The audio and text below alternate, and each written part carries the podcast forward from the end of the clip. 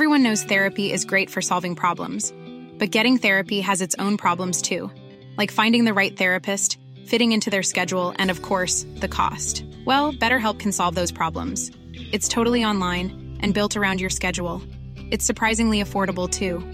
Connect with a credentialed therapist by phone, video, or online chat, all from the comfort of your home.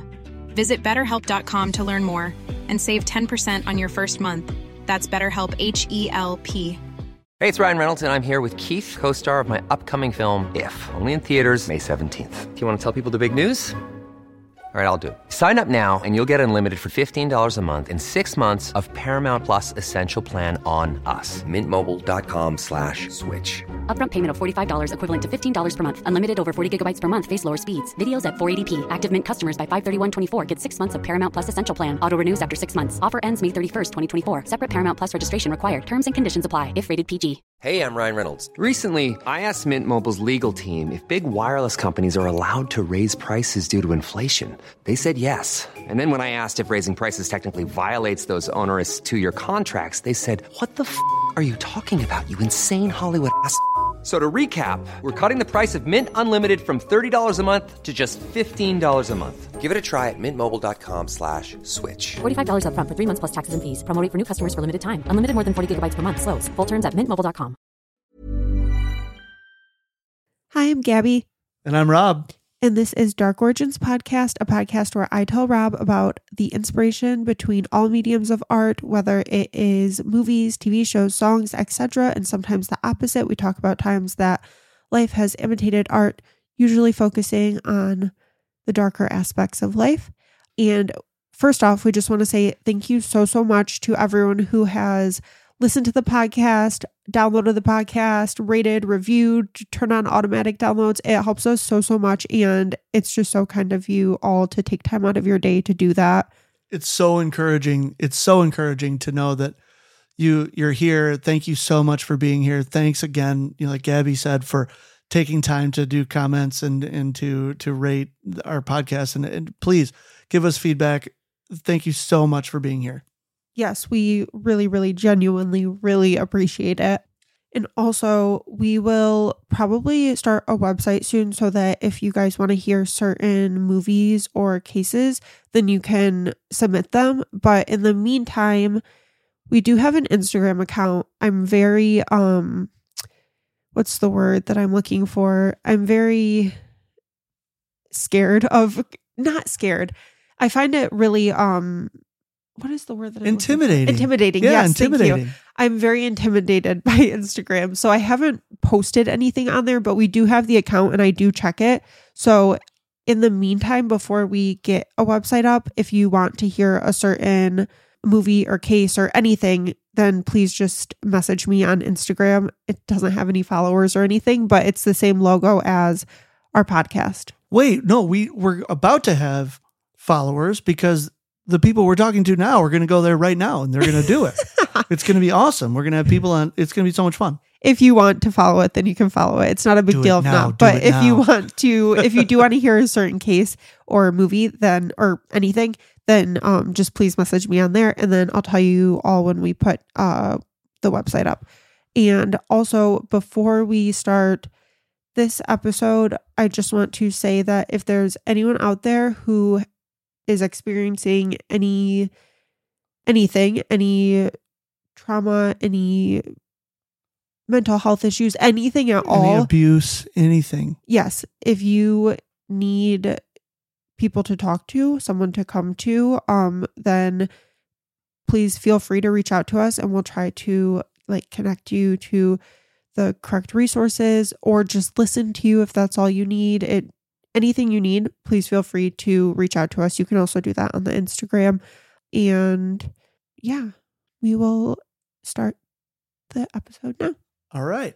today it's going to be like a little bit different because I am going to tell him about uh the inspiration between an episode of Law and Order because I was thinking about the a couple episodes ago that case had like a movie but it had a bunch of other TV shows that were based on it Okay. like Yeah. Law and Order, CSI, 911. 911 yeah Yeah. And then there was that movie Stuck. Yes. It made me think about the fact that I was involved with something that ended up becoming inspiration for an episode of Law and Order. And the episode that um was based on it was episode it was um the episode Chasing Demons, which was season 19, episode 14. It aired in 2018. And it is based on the trial of Larry Nassar, which I gave a victim impact statement at. So So this, not this is a heavy one. I'm not gonna tell you the story of Larry Nassar like as I would tell all the other um stories that we talk about because I'm not involved in those cases, Yeah, obviously. so I'm gonna tell your story. yeah, I'm, I'm going to tell my particular story, which there are hundreds of victims of Larry Nassar. So everyone's story is a little bit different, obviously. So, obviously, if you want a good way to like hear about people's stories, is to look up their victim impact statements and to listen to those. I did that when Gabby and I first started dating, and I don't know. I don't want to get into it too much. It was just really difficult. So take some time when you have a couple moments to at least listen to that, maybe a couple others. There's a lot of women that were impacted by this. So Yeah, I would say actually, like, if you're going to listen to victim impact statements, since you're going to be listening to my story here, listen to other people's victim impact statements. You know, I think it's important for every woman's voice to be heard. And if you want to listen to mine, you can. You would just Google, like, Gabriella Ralph, Larry Nassar victim impact statement. But I guess that makes sense. Yeah. yeah, I'm just saying, but I think I think listening to other women's is more important than listening to mine. Um but yeah, so I will start out just I guess from the beginning then. So when I was growing up, I was a gymnast and anyone who knows like anyone who has been a gymnast or who knows a gymnast probably knows that it is a very tough sport to be involved in in a very um I don't want to say abusive necessarily because I, that's not totally true. Some coaches I think are definitely abusive. Some are better than others and then I'm sure there are also great ones out there. But um it's just strength above like everything else. You're not there's no room for like crying or being upset or hurting or being injured. Like if you're injured for me, like what happened, um which I'll get into more in a second, but um I didn't tell anyone that I was injured for like 3 months because you're just supposed to push through the pain. Like that's what you're taught. You're supposed to push through the pain. Like not only obviously to do gymnastics you have to be very strong. So um conditioning is a very important part of the sport and um at the gym that I went to we starting around like level 5 I would say we had four week four practices a week. Each practice was 4 hours. So 16 hours a week during the school year. During summer it was more.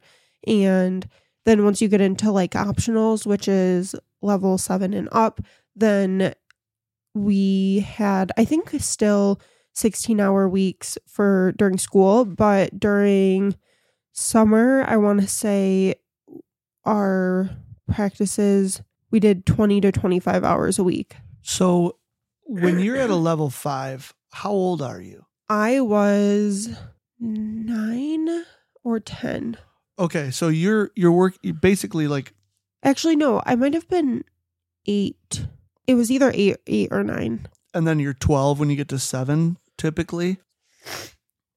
No, not for me. I don't know. Like, I would say most gymnasts probably followed a similar track as me. I know there were some who were a lot younger um when they got up into these higher levels, but I think I would say most gymnasts probably were around these ages. Um so I was I think I was 10. I think I was 10 when I started level 7. Wow. Okay. Yeah, I'm pretty sure I was I'm pretty sure I was 10 when I started level 7. So your whole summer vacation was spent at the gym. Yes. And like I didn't have well, I did have friends outside of gymnastics, but most of my friends were my teammates because you spend so much time with them. Like the only other friends that I really had outside of my teammates were kids that I grew up with like on my block, you know, that I was like friends with from a really young age. Um, but all of my best friends were my teammates. Yeah, that makes sense. And like outside of gymnastics, we would hang out all the time too. So, you know, because like that's obviously makes sense if you're spending that much time with people, you're going to become, those are going to become your closest friends. And with your teammates, you bond and, you know, So- Absolutely. yeah. Um, so gymnastics is like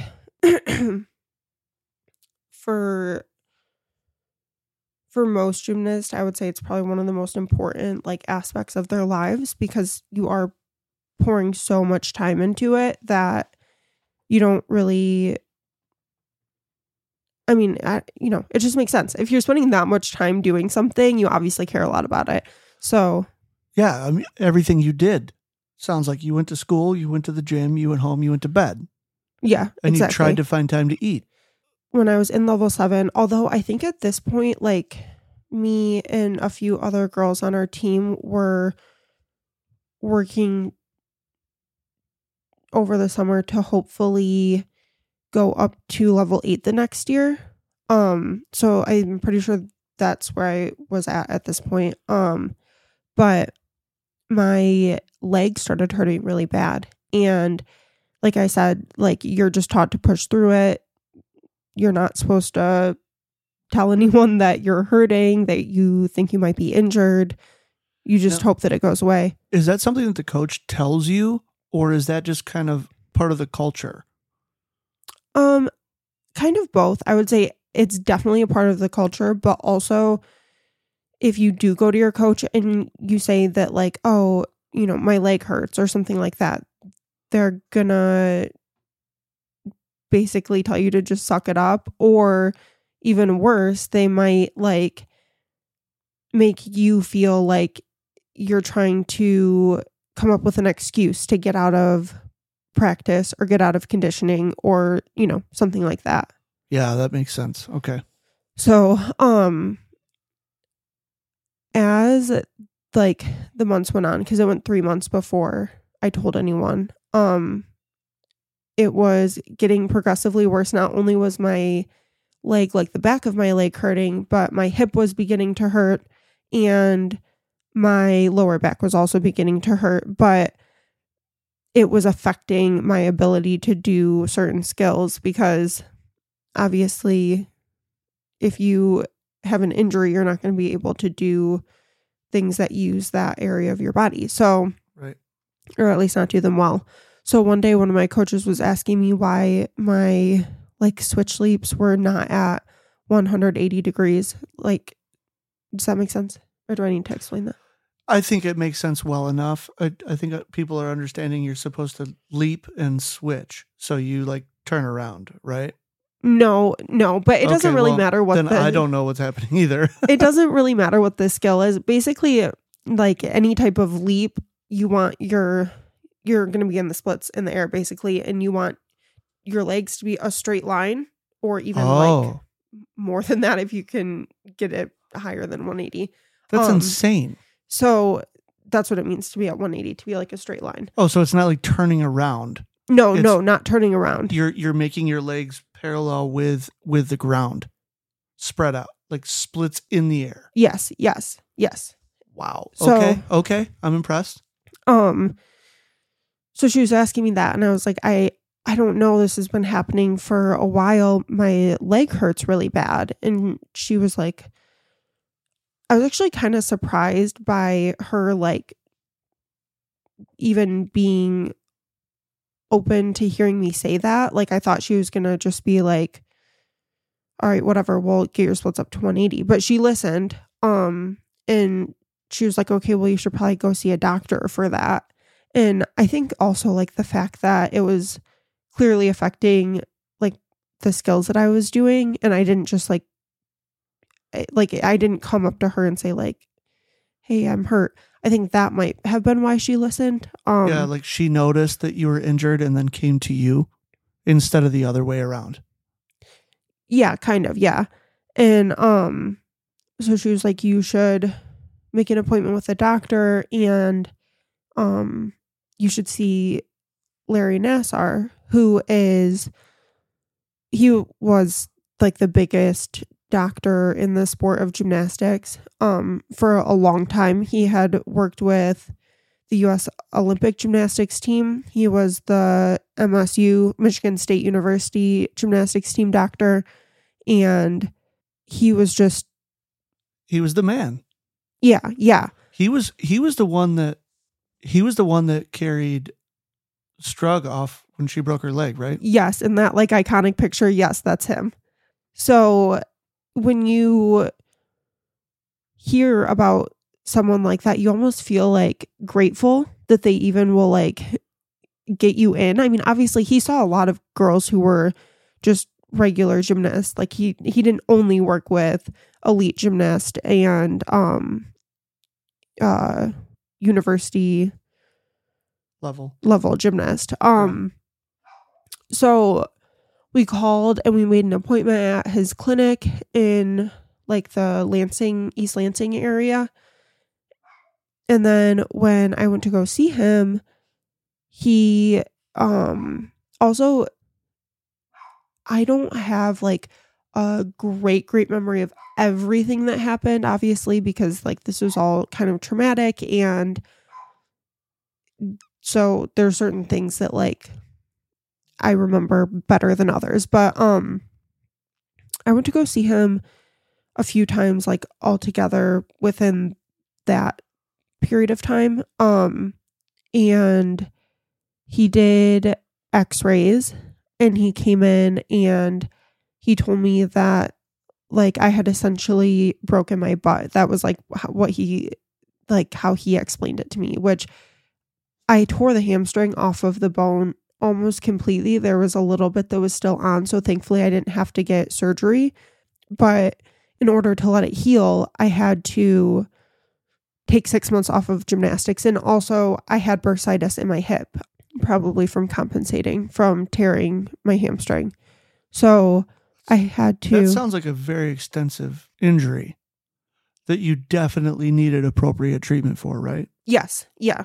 And he had me like put this like he like cut out I don't even know what it was what the material was, but it was some type of like kind of hard material that um I would like place against my hip and then I had to wrap up my around my waist and around my right leg to keep it pressed up against my hip at all times. So like I went to school with this on and I just like wore under my pants and then um at gymnastics I had to wear it but since I had to take 6 months off of gymnastics at this point I was just doing conditioning that didn't involve like my like having to use my hamstring which What is that? I mean, just walking, you have to use your hamstring, don't you? yeah, I should say conditioning that wouldn't exacerbate the injury. Okay. exacerbate the injury. So he when he told me though, like at the appointment, I started crying. I was so upset because for multiple reasons. Obviously, like I was hoping to go up to level eight and um also yeah, sorry, our dog's barking in the background. B gymnastics is a very obviously very physical sport, but it's a super mental sport as well. And taking six months off of practicing every day, you're bound to lose skills. And that's really scary because like it takes a lot of courage to get back over the fear that you felt when you first got the skill to do it again, if that makes sense.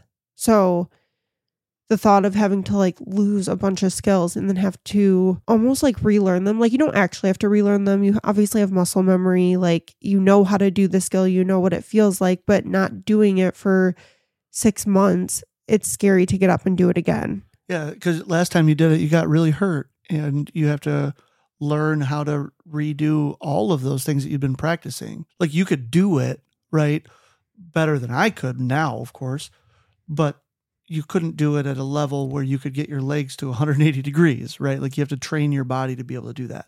Is that what you're saying?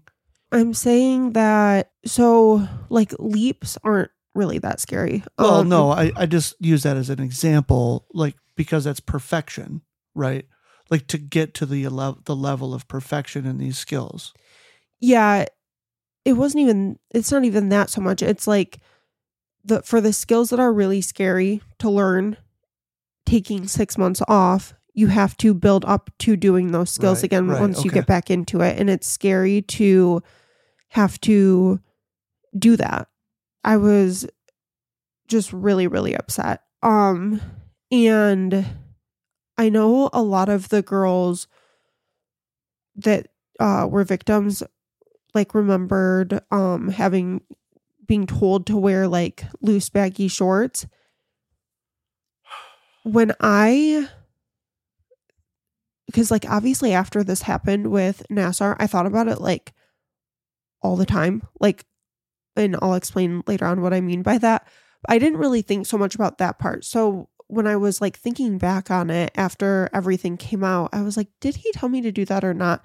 And I do feel like I remember him telling me to do that, but I just can't say for sure because it it's possible that hearing other people's stories, I'm like, you know, I don't know. Yeah, and it's it's also been a long time. yeah so let me say at this point i was um when i got injured i was 11 and then i turned 12 that year so um so this was like obviously a while ago i was pretty young um and so then we came back um like we re- we scheduled my next appointment we came back and he was like okay i'm gonna do this like treatment on you that I like I just laugh because when I get uncomfortable. But um he said he told me that like he- it was like his like treatment. He had like pioneered this Yeah. like treatment Yeah, I bet he did. and um it was gonna start with him like putting this um like uh lubricant basically it was like a lubricant all over my leg so that he could use his forearm to um like m- put a lot of pressure on my IT band and like massage my IT band. So that's how it started. And after he did that he was like okay and now I'm going to do like a massage where your hamstring meets like the bone right there. And I was like, okay. So he already had all of this lube that was like on my leg and now on his hands. And he like hiked my um the like right side of my shorts up super high and my dad was in the room with me and I was so uncomfortable because I was like oh my god like he just showed my dad my butt basically. So I couldn't see what was like what my dad was doing because my face was down. But um I'm pretty sure at that point my dad probably would have looked away. So I think like at this point my dad's probably looking forward. And then he put he like draped something over over me. So um yeah, so I like he hiked my shorts up and then he put this like little like paper, you know, like a little like cover up thing that you can get at the doctor's like over over me. And um I won't go like too much into detail uh but he basically like put his fingers like inside of me and but he did it like slowly so he like started like you know uh putting pressure in that area and then he slowly like started going further and further like you know into that area and then like I still remember exactly what I was thinking. I know I've told you before what I was thinking. I won't say it right now because it's kind of embarrassing. But um I don't think this is something to be embarrassed about whatsoever. No, I know, I know. I guess okay, I'll say it. So the first Well, thing that I'm not I'm not encouraging you to say it either. I'm just saying that there's nothing here to be embarrassed about. Yeah, I know. I know. Um but but I'll still say cuz I think maybe it'll give people an idea of like what this was like and um so at this point I was in 7th grade and I had just learned like a few weeks before this what the term if you have any kids in the car with you, you might want to fast forward through this in three, two, one, what the term fingering meant. And um so my initial thought when he started doing this was, oh my gosh, this is so embarrassing because he's going to feel that I have pubic hair because I w- was just started going through puberty. And um, then my second thought was, is this what like fingering is basically? And then my third thought after that was, wait, this doesn't seem right. This seems like, like I, I feel like I'm getting like assaulted basically was my thought. Um and like is this right? Is this okay? But then i quickly was like no it's fine. Like obviously this guy's a super successful doctor. He works with olympians. Obviously he cannot he would not be doing anything that he shouldn't be doing right now. I'm sure this is just this is just the treatment that he has to do but it was incredibly uncomfortable and then um when this went on for like a while, this massage, like way too long. And so when it finally got done and we like ended up leaving, we were walking out and I remember my dad saying like well, he was kind of weird, wasn't he? But like did it help? Do you like feel better? And I just didn't know what to say, so I was like, yeah, he was super weird. But yeah, I I think I think it helped. Um Yeah, I, I saw some of his interrogation videos, and he was by far an odd duck, or is an odd duck. Yes, he's so weird. He's so weird. Oh, wait, before we left, he said, okay, because I'd been going to this um physical a physical therapist since the first appointment when he told me what happened. Um, to like help me, you know, recover from the injury. Some like actual medical advice. Yeah. And uh and also I was like telling him that my back hurt, but he just brushed that off. Like he didn't do anything to check to see if it was okay. He just said, "Well, it's probably just from overcompensating from your injury." And I was like, right. "Okay." He's just a monster that has one goal. Yeah, yeah. So he uh Life is full of what ifs. Some awesome, like what if AI could fold your laundry? And some, well, less awesome, like what if you have unexpected medical costs?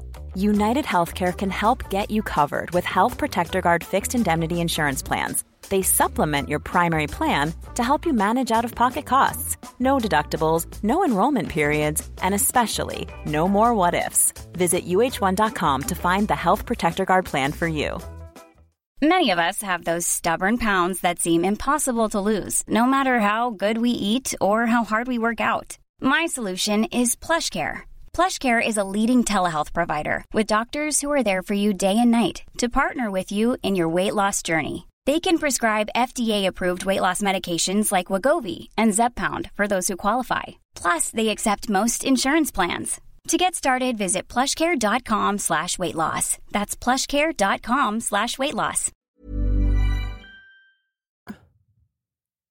told me that my physical therapist was gonna he was gonna send a video with me to show my physical therapist how to do this like technique that he had like pioneered and i was like what like i don't want this to happen again and i remember being so scared because i would go to school then i would go to my physical therapy appointment and then i would go to practice and do conditioning um and i was that whole day I was so terrified. I had so much anxiety because I was like, I don't want to have to go through this again. A and B, is my physical therapist going to do this in front of everybody? Because, you know, like at the place that I went to, and I, I assume at most places, they had like one private room where you would do like your consultation um and then every all the other tables though where you would normally see your pt person were in a room together. So everyone is laying on a bed next to each other doing their physical therapy.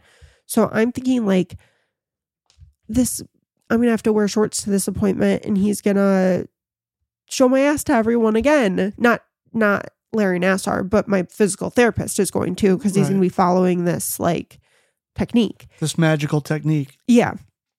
So I go to physical therapy that day and I give him the video and he starts by doing the um like IT band massage where he like puts some like lubricant on my leg and then uses his forearm to put pressure on my IT band and like, you know, massage it. Yeah. Um and then that was it. That was the whole video. So the whole Of course. this- of course. yeah, he left out the whole other half of, well, more than half of the treatment because the second part of the treatment with Nassar went on way longer than the, you know, IT band part.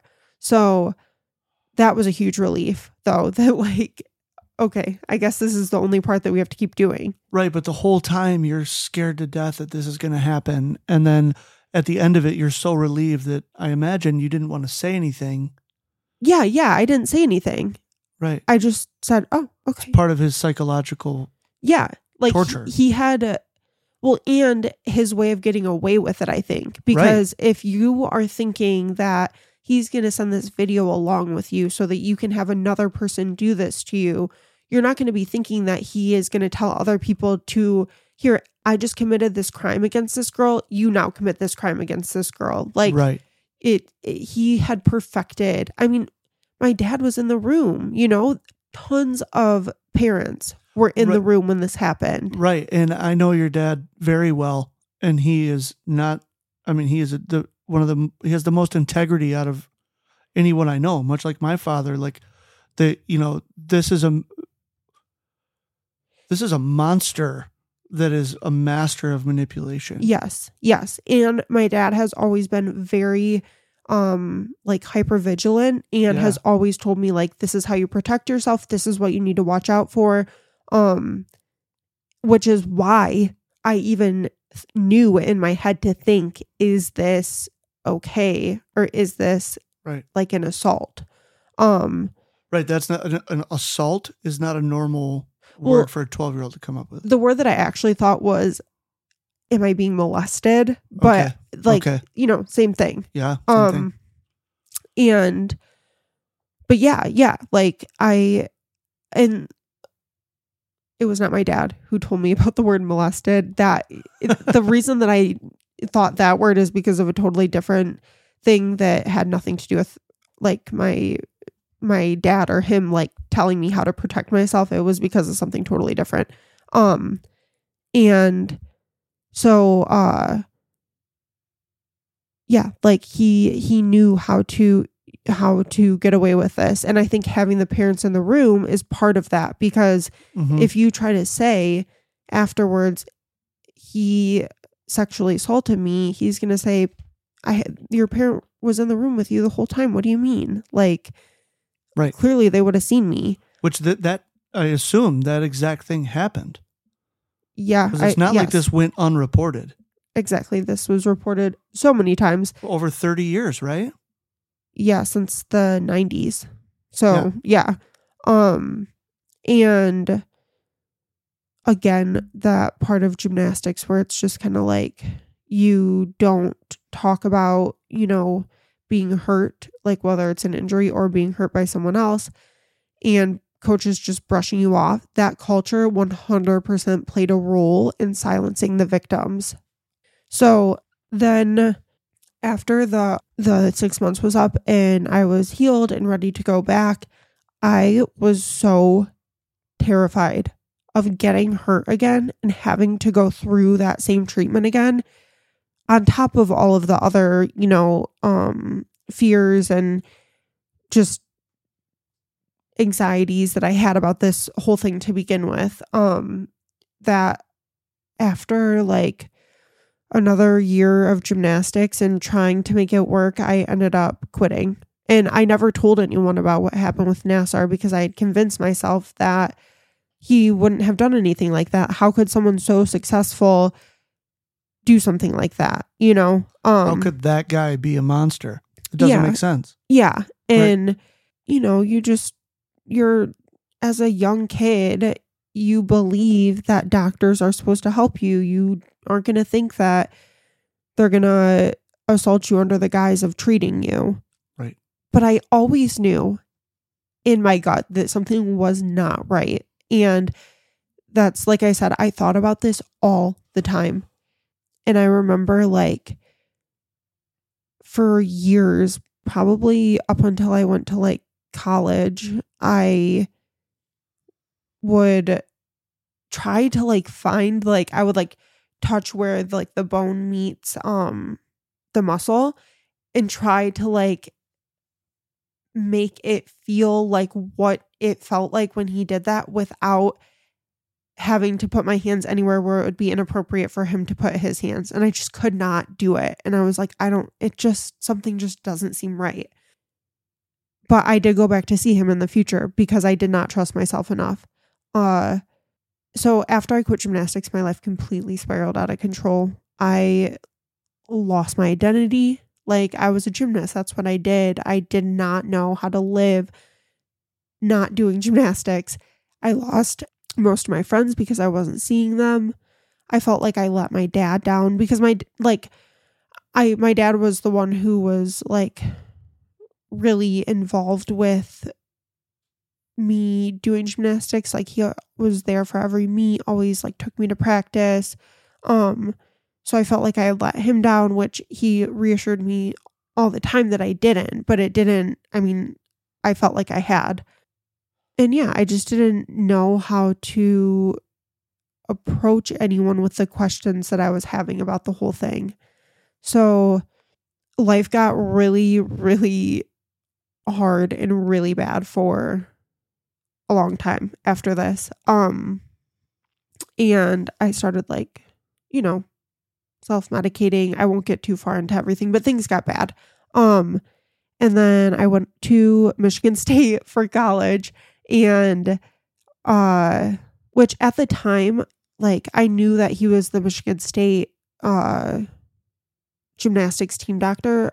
I didn't I I never really connected until later on connected Michigan State with him though. You know, if that makes sense. Like Sure.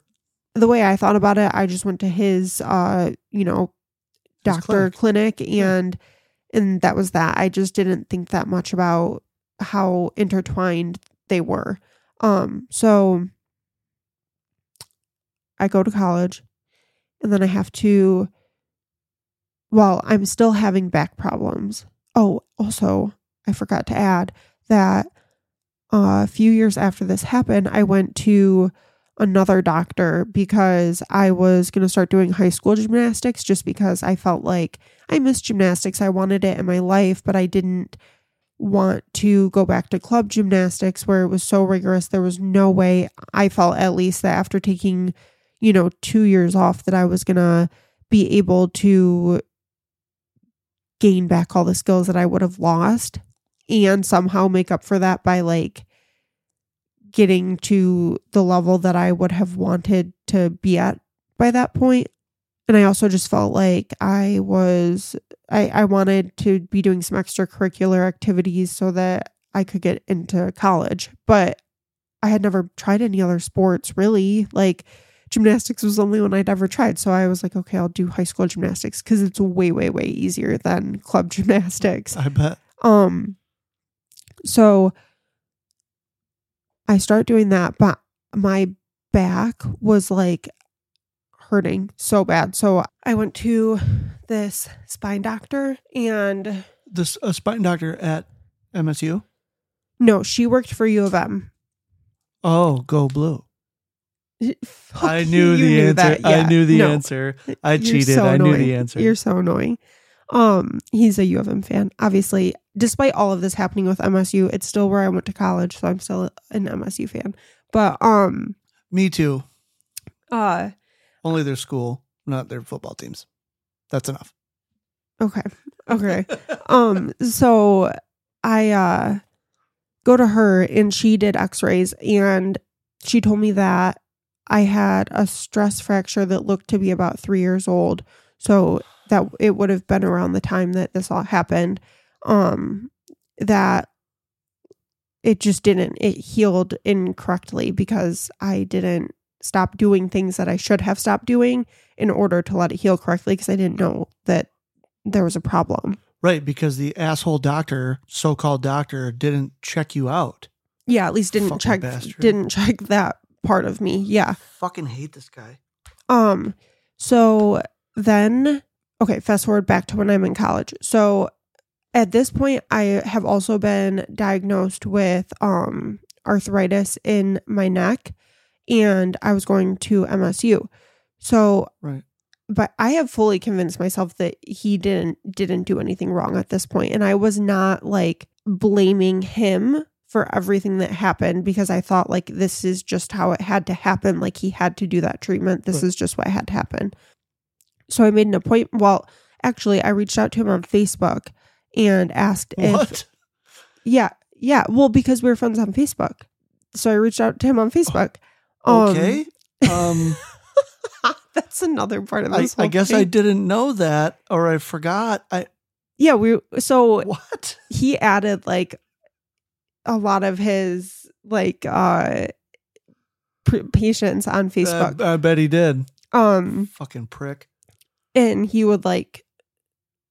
Uh, well, he would like say like happy birthday and stuff, and he would send these really like funny, like it not funny, but like just instead of just saying like happy birthday, he would send like happy birthday with like um you know how people use the symbols to make like little like little like dancing people or like little Right. you know the, the so- emojis that are like you, like an avatar or whatever.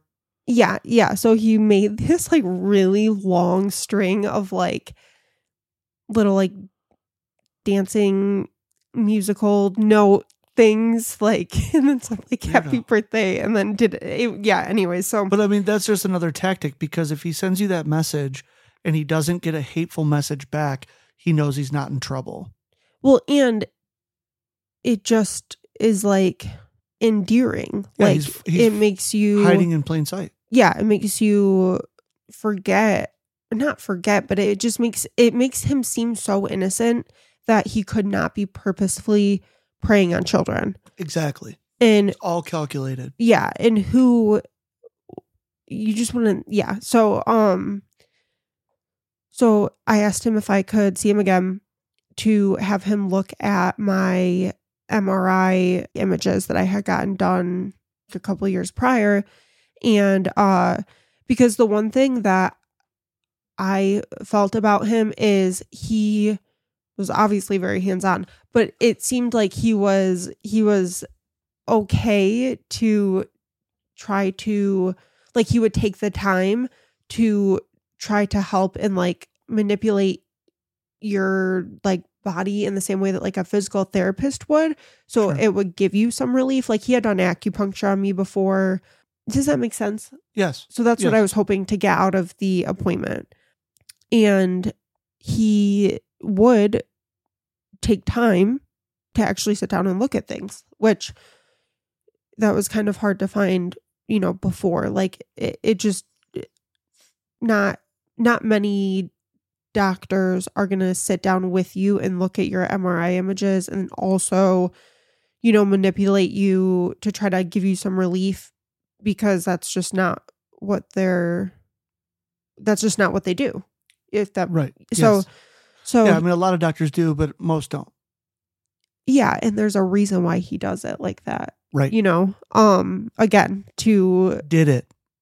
yeah He doesn't do it anymore. Well, yes, there's a reason that he did it like that because again, it makes him more endearing. It makes you trust him more.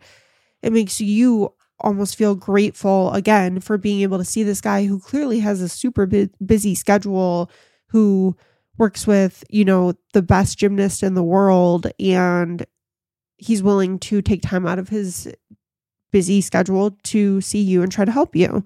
Um still at this point I thought he was super weird, but I had no fear of having to go through that treatment again because I was not going to him for my hamstring. So that is Okay. why I felt comfortable going. Um So you were just afraid of the treatment, not of him. yes. Well, that makes sense. I'm afraid of getting my of a root canal, but I'm not afraid of my dentist. So Right. it's the same idea. Right, exactly. Um Wow. so I made the appointment with him and uh he actually saw me at like he was doing this like ice skating I don't know if it was like a some type of um like meet like uh some type of Oh, like he was he was the doctor for the ice skaters at figure the skating thing or something like that. Yes, yeah. And so he had like a little um room set up in this ice skating rink like competition thing. Sure, that makes sense. And yeah. so he said I could stop by there and he could see me. And um so I went and I brought my like MRI, you know, um pictures little CD with me so that he could pop it in the computer. And he was looking at it and I like asked him if he could um check to make sure like all of my ribs were like where they were supposed to be because that was uh one of the problems that I seemed to have a lot that my physical therapist would help try to adjust was um which I didn't obviously didn't have a physical therapist at this point. I had completed physical therapy, but I still had a lot of pain. And when I did physical therapy, I did it in my hometown. Now I'm away at college in East Lansing, right where he works. So um I asked him if he could try to check my ribs and then adjust them if they needed to be adjusted, thinking he was going to do it the way that my physical therapist did it. Instead of doing that, he took his hand, put it down, not just my shirt, but my bra as well, touched my boob, and then went to like where, like my rib area Uh-huh. totally unnecessary. I've never had my physical therapist ever put their hand under my bra. They've No. always done it above my shirt. So again, when I was laying there, it was like it just took me right back to like the time before. And I was like, this is so weird. Why every time, why every time that I do these treatments with him, or not treatments, but I, every time I come to these appointments, he is touching me inappropriately. Why does he do it like that? Right. And now you're an adult. Yeah, but still, I'm still have convinced myself that there's probably just a reason. Maybe it's more effective. Maybe it's maybe it's easier to adjust Right. when you aren't sliding around on the top of a shirt or something, even though that had never been a problem for my physical therapist. But again, like you know that if he's doing this, it's not just me that he's doing this to Right. but I've never heard anything about him assaulting anyone. So, you, I, I obviously he can't be doing anything wrong. Right. So I like go back to my dorm that night, and um, I'm like still thinking about just how weird he is, but uh. Then I never like saw him again after that, but he would still occasionally reach out to me on Facebook and say like happy birthday and things like that. So then I had that this was my freshman year that I went to see him, my sophomore year.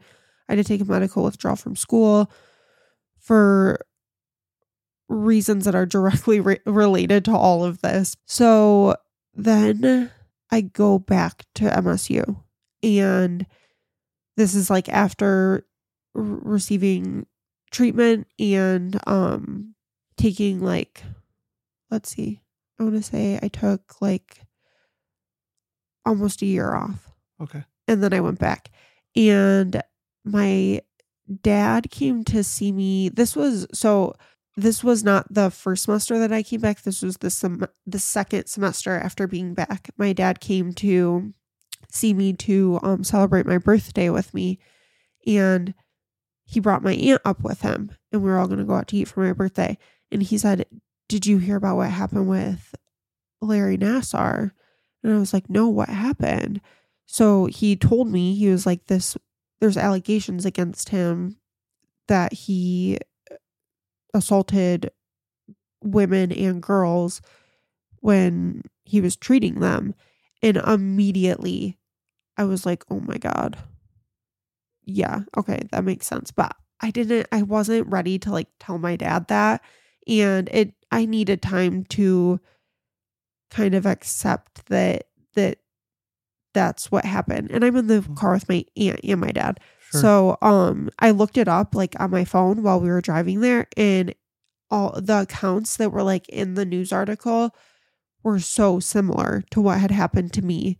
And like I said, everyone's experience was a you know, it ranged from um inappropriate touching to full penetration.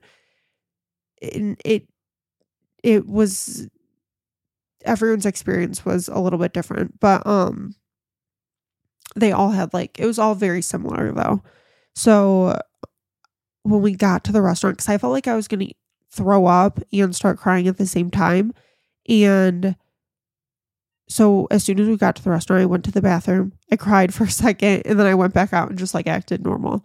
And like I said, it took a little bit of me like or it just took me time to actually tell my dad and tell other people like, yeah, this, you know, this did happen to me.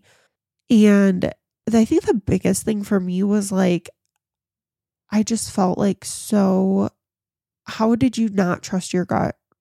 Like I, I blamed myself a lot for that for not trusting my intuition, which I know I shouldn't, but I did. Um Sure. so Sure. uh then I called and this this all happened over like the span of like months. Um so then I called one of the detectives who was like working on the case and I was like, "Hey, I left a voicemail and I was like, "Hey, I um was I know I was assaulted by Larry Nassar um and I just wanted to like you know give you information you know just to add to it just cuz I know that they want you know everyone's account that they can possibly get.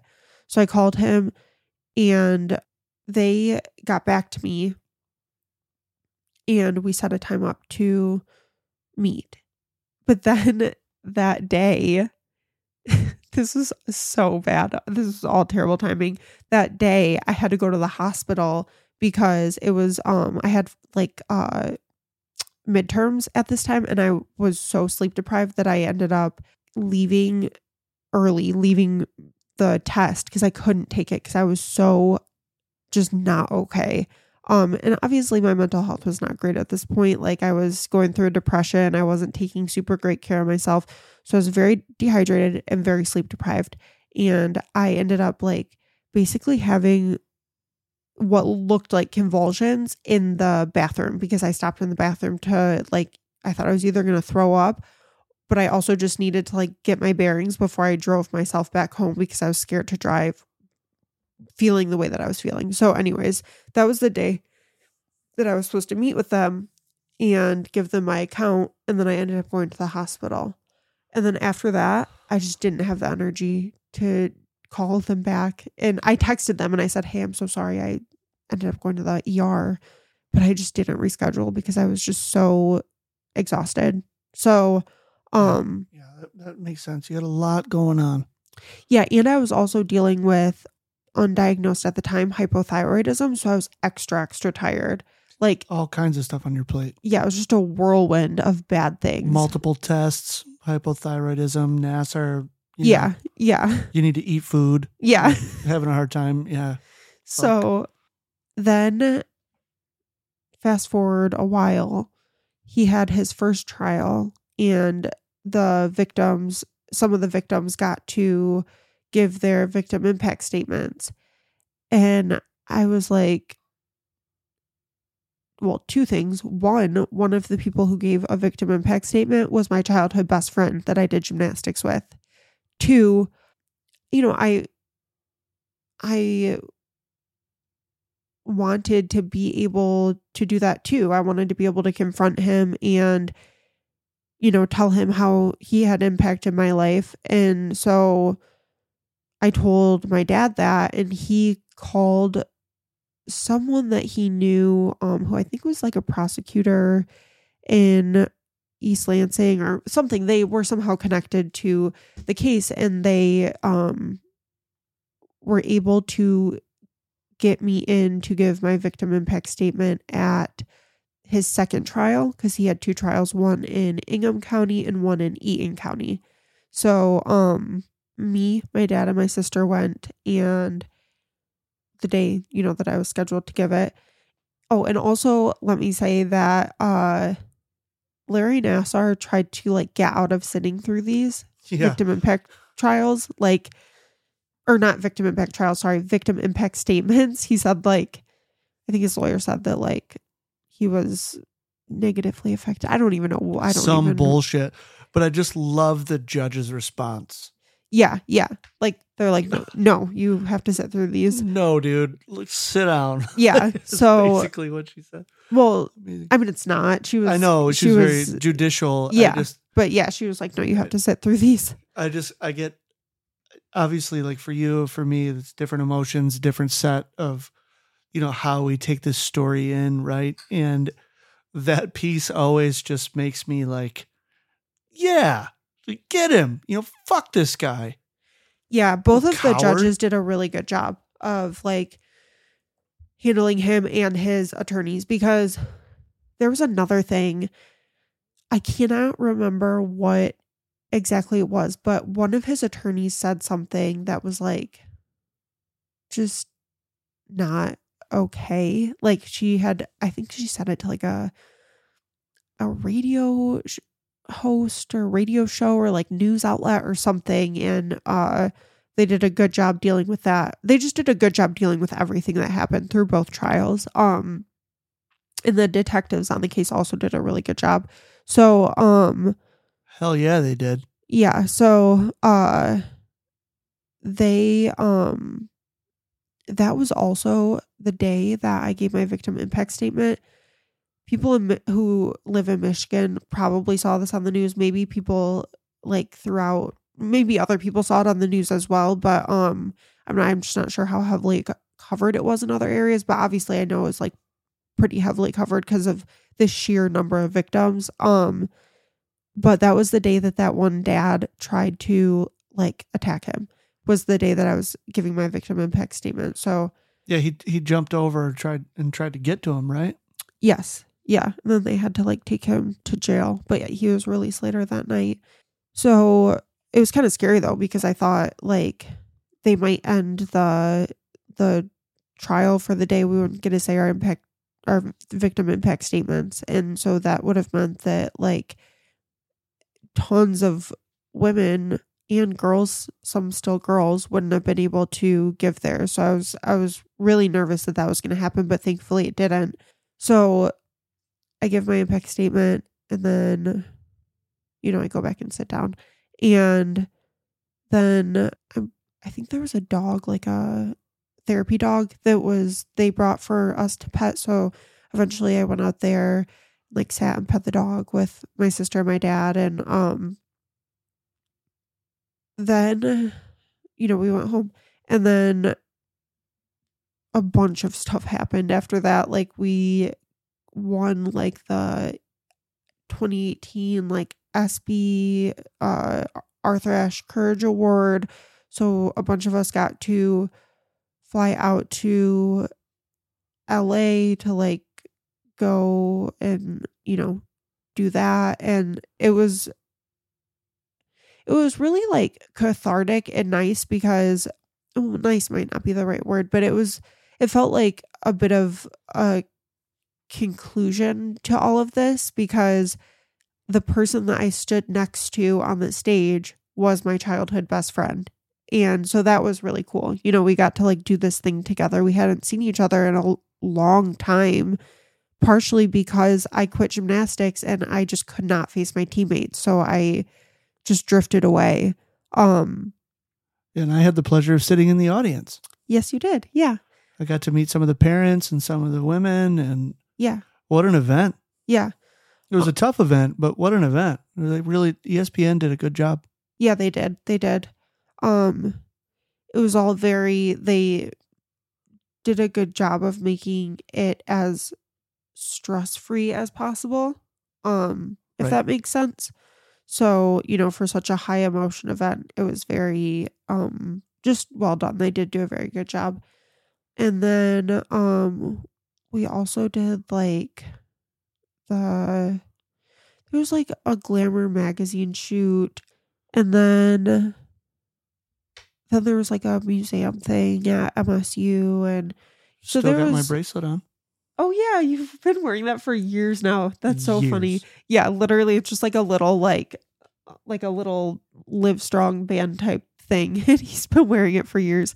Um It never comes off. but yeah, so that's like all the stuff that that happened. That's how everything kind of unraveled. Um and I mean there's not much more I guess to to say about it. Oh, actually well, yes there is. I will say this. There was tons of people who were removed from their positions or fired or had some sort of blowback because of this because the investigation unveiled how many times women had gone to someone and told them about this or girls girls and women Right. and um were ignored were told to keep quiet were all sorts of things um and it was swept under the rug every time for decades so a lot of people were held accountable for that um and then John Geddert who so the um John Geddert owned twistars which was another gym in michigan and he himself was super abusive and super messed up. I never went to Twistars, but I did go to Twistars camps that he coached at. So, like, I have experienced a very obviously he was not nearly as messed up with the girls who attended his camps as he was with his everyday like gymnast. But I've heard from people who went to Twistars just how hellish it was.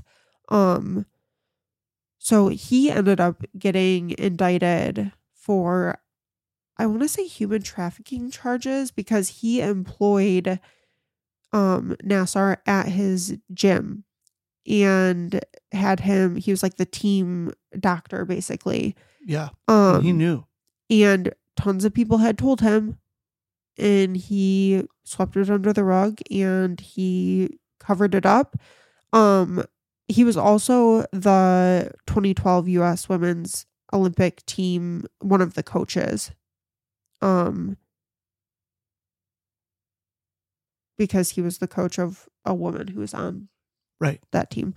Um so he um ended up getting charged with human trafficking charges of a minor and also first degree criminal sexual assault, second degree criminal sexual assault involving a minor and lying to a police officer. Um and he ended up trigger warning for suicide. Um, he ended up shooting himself in his car, like right before he was supposed to be picked up and like arrested. So that's just one of the one of the many people who were involved in um helping Nassar like cover up his crimes and um yeah, so he he was supposed to get in a lot of trouble. And I just think that like these things are obviously really hard to talk about. I'm like still debating if we will even post this episode, but I think it's a good thing to talk about because like these things are important. These things happen all the time and They're happening now. yeah. So being able to remind people that always, always trust your intuition whenever it's possible and safe for you to do so. Tell someone if something like this happens or if you don't feel right about something that happened. We have to be vocal about these things. Otherwise, these types of people just get to keep doing whatever it is they're doing because they're super manipulative. They have learned how to get out of being held accountable and getting in trouble for doing committing the crimes that they're committing. Um Right. so I just yeah, I just think it's important to talk about and just like the fact that so many women and men too have been um well, people of all genders have been sexually assaulted. Like just reminding people that they are not alone in this is important. I think that there's a lot of support that comes from other people who have been through similar things. And it's very helpful to talk to people who have gone through, you know, similar things. So, yeah. But I'll tell you real quick about, super quickly, about the um Law and Order episode that was inspired by this.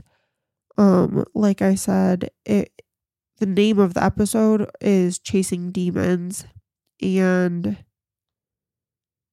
it basically is just about a doctor who was assaulting his patients and then eventually gets arrested for it. And then there's like other drama that involves like the characters and the storyline obviously. um right. Yeah, they've got to dramatize it somehow. yeah, yeah.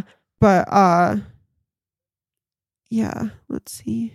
Um You know, I I just want to interject and and say that I'm very proud of you.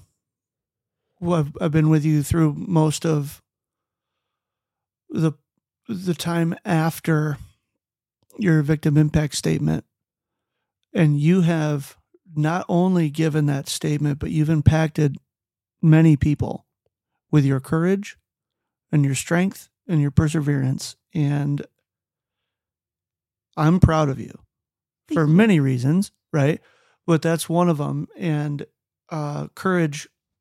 I remember you said to me one day when we were in the middle of this, you said, like, when can I stop being so fucking courageous? And and now you don't seem to feel that way. You seem to have embraced courage and you walk through this with grace and dignity and you reach out and help people. And and I'm proud of you and I'm proud to be your partner. And thank you for being here and letting me be along with you on this journey. Thank you. That's very sweet of you to say. Thank you for being with me on this journey. But Gushy, gushy, gushy. I love you. when, well, the when I said the when can I stop being courageous thing, that was not me calling myself courageous. That was in response to like you saying something about like the about me being courageous. I just want to make sure. I know. clear. Yeah. Yeah. I wasn't saying. I, guess I left some of the context out. Yeah, That's, yeah. Thank you for clarifying that. I don't want to sound, yeah. It's, you know, but that, that it speaks to how overwhelming this whole thing was for you and over 500 other women and whomever else is out there. You know, like this is, I, I'm just, I'm, I'm appalled by this story, but also so impressed with the ability of all these women to persevere. I'm very impressed by all of these women too. Especially, well, I'm very impressed by all of them. I'm very thankful for um for all of them. I think that like without them all coming forward, I wouldn't have come forward. I wouldn't have trusted myself enough to to have done something like that. Um and yeah, so I think that yeah, I'm just I am very impressed by all of the women who um who have persevered through all of it and very thankful for the women who again for all of them but especially thankful for the ones who came forward first and really pushed to get the police to like look into this and push the press Right. to talk about it and pushed for accountability because without those women this would have never there would have he wouldn't have stopped he would have continued to assault girls and um yeah so in the law and order episode really quickly uh, let me just say the this was the part that i forgot the there's a mistrial because of something that happens with Cassidy. This is a on the show, right? Yeah, yeah. Um, so unfortunately, it doesn't seem like. Yeah, I just wanted to just clear that up. So it's not exactly like it's not exactly the story. It's just sort of loosely inspired. Well, it's very much inspired by Larry Nassar, but obviously they made some changes for the show, you know, to follow the storyline. But that's you know that's yeah, what they. drama. Yeah, I love Law and Order. I we love Law and. Order. I do. Okay, so yes, that is the story from my perspective of Larry Nassar. Um, and like I said, I would definitely recommend looking up the victim impact statements from all of the girls and women who were involved. Obviously, you have to pick and choose That's you know hours how of many content. yeah because that's a long long time um if you were going to listen to all of them because there were so many victims. But um yeah or so many survivors i should say. Um but yeah thank you guys so much for listening to this. Um i'm sorry if it wasn't quite as easy to listen to as the other stories because i'm recalling something that happened you know instead of being able to tell you you know like I, I don't have anything written down for this. I'm just recalling from my memory.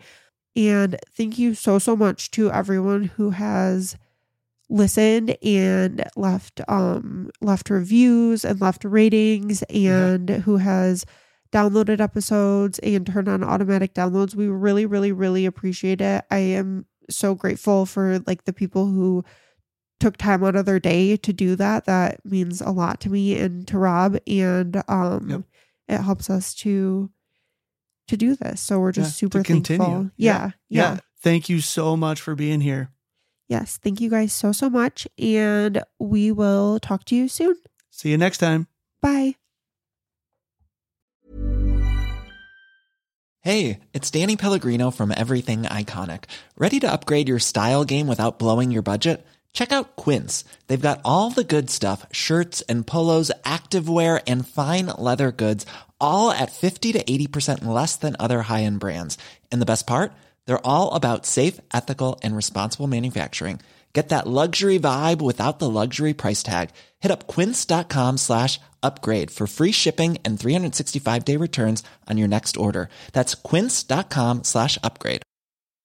How would you like to look five years younger? In a clinical study, people that had volume added with Juvederm Voluma XC in the cheeks perceived themselves as looking five years younger at six months after treatment. Look younger, feel like you. Add volume for lift and contour in the cheeks with Juvederm Voluma XC. Reverse signs of aging by adding volume to smooth laugh lines with Juvederm Vollure XC. For important safety information and to find a licensed specialist, visit juvederm.com. That's J U V E D E R M.com. Not for people with severe allergic reactions, allergies to lidocaine, or the proteins used in Juvederm. Common side effects include injection site redness, swelling, pain, tenderness, firmness, lumps, bumps, bruising, discoloration, or itching. There's a risk of unintentional injection into a blood vessel, which can cause vision abnormalities, blindness, stroke, temporary scabs, or scarring. Talk to a licensed specialist to find out if it's right for you. Imagine the softest sheets you've ever felt. Now imagine them getting even softer over time. That's what you'll feel with Boll and Branch's organic cotton sheets. In a recent customer survey, 96% replied that Boll and Branch sheets get softer with every wash. Start getting your best night's sleep in these sheets that get softer and softer for years to come. Try their sheets with a 30-night guarantee. Plus, get 15% off your first order at bollandbranch.com. Code BUTTERY. Exclusions apply. See site for details.